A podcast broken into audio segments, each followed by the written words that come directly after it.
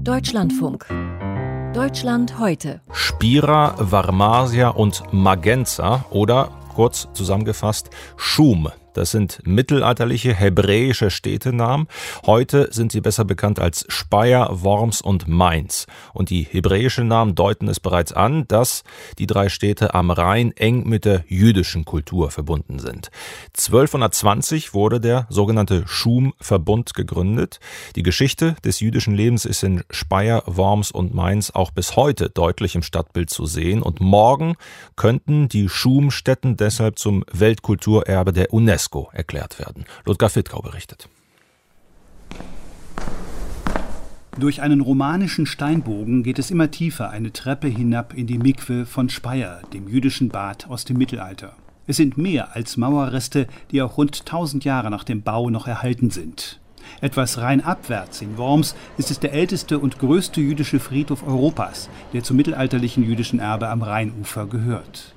Zwei besonders markante Orte, die auf die Welterbeliste gesetzt werden sollen, neben Synagogen und den Relikten jüdischer Lehrhäuser. Es geht um die Spuren eines ehemals geistigen Zentrums des europäischen Judentums.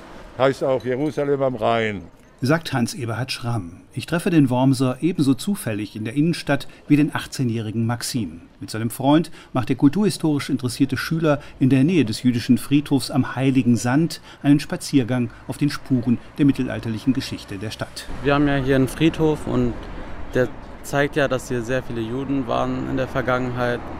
Und wir haben ja auch viel mitbekommen, hier sind ja überall Steine von den Juden, die getötet wurden. Und das hat ja seine Bedeutung, vor allem, dass hier so viele Juden waren, zeigt es dann.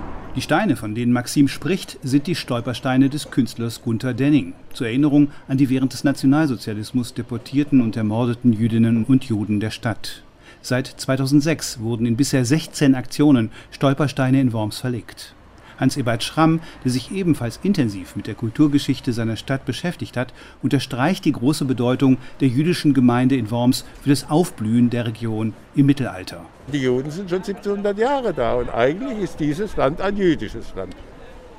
Nur da die Juden ja nie staatenbildend waren, sondern nur in den Völkern gelebt haben, deswegen ist das nur ebenso gekommen.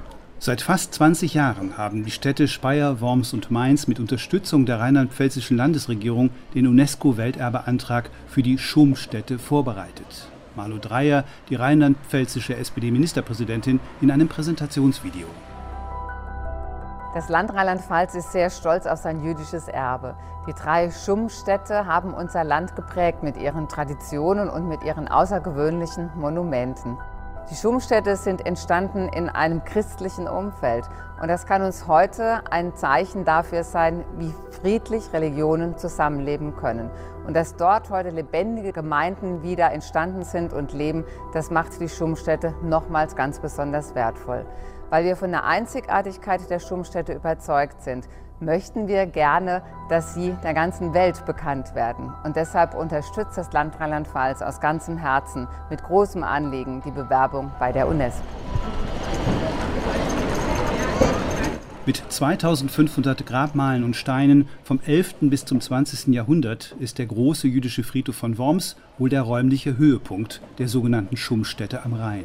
Die Menschen, die nach einem Friedhofsbesuch durch das Eiserne Tor wieder auf die belebte Straße vor der Friedhofsmauer treten, sind beeindruckt von der besonderen Atmosphäre des Ortes. Also es zieht einem in den Bann. Man versucht halt schon ein bisschen was aufzunehmen. Man schaut sich natürlich auch mal die Grabsteine an. Ja. Kann natürlich viele davon nicht entziffern, nicht lesen, ja, aber man konnte doch einige verfolgen und das sind natürlich noch ganz andere Jahreszahlen. Dann denkt man, oh, das ist natürlich hier schon sehr lange zurückliegend. Und das hat natürlich schon so eine gewisse Atmosphäre dann halt auch, man sich das so ein bisschen verinnerlicht. Auch die Zeit verinnerlicht, wo dann die Leute gelebt haben.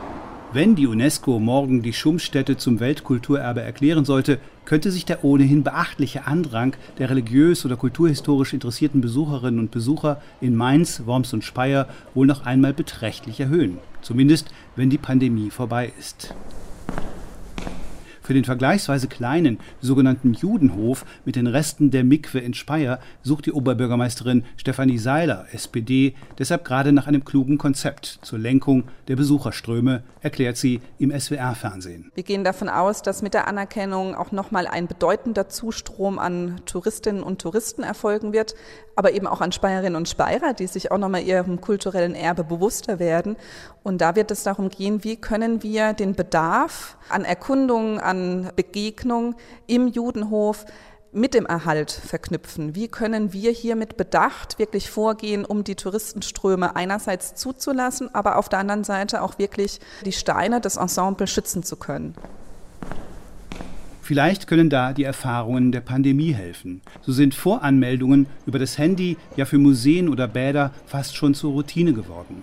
Für den 18-jährigen Maxim in Worms wäre jedenfalls der Welterbestatus für die Schummstätte auch ein wichtiges politisches Signal. Es würde ja erstmal ein Zeichen setzen für die Vergangenheit, dass das, was an den Juden vergangen wurde, kein gutes Ding war. Und dann will man den Juden sozusagen preisen, dass denen so viel Leid zugefügt wurde. Also ich halte das für etwas Gutes, dass sie sozusagen damit gepreist werden, wenn es jetzt als Kulturerbe in die Geschichte geht.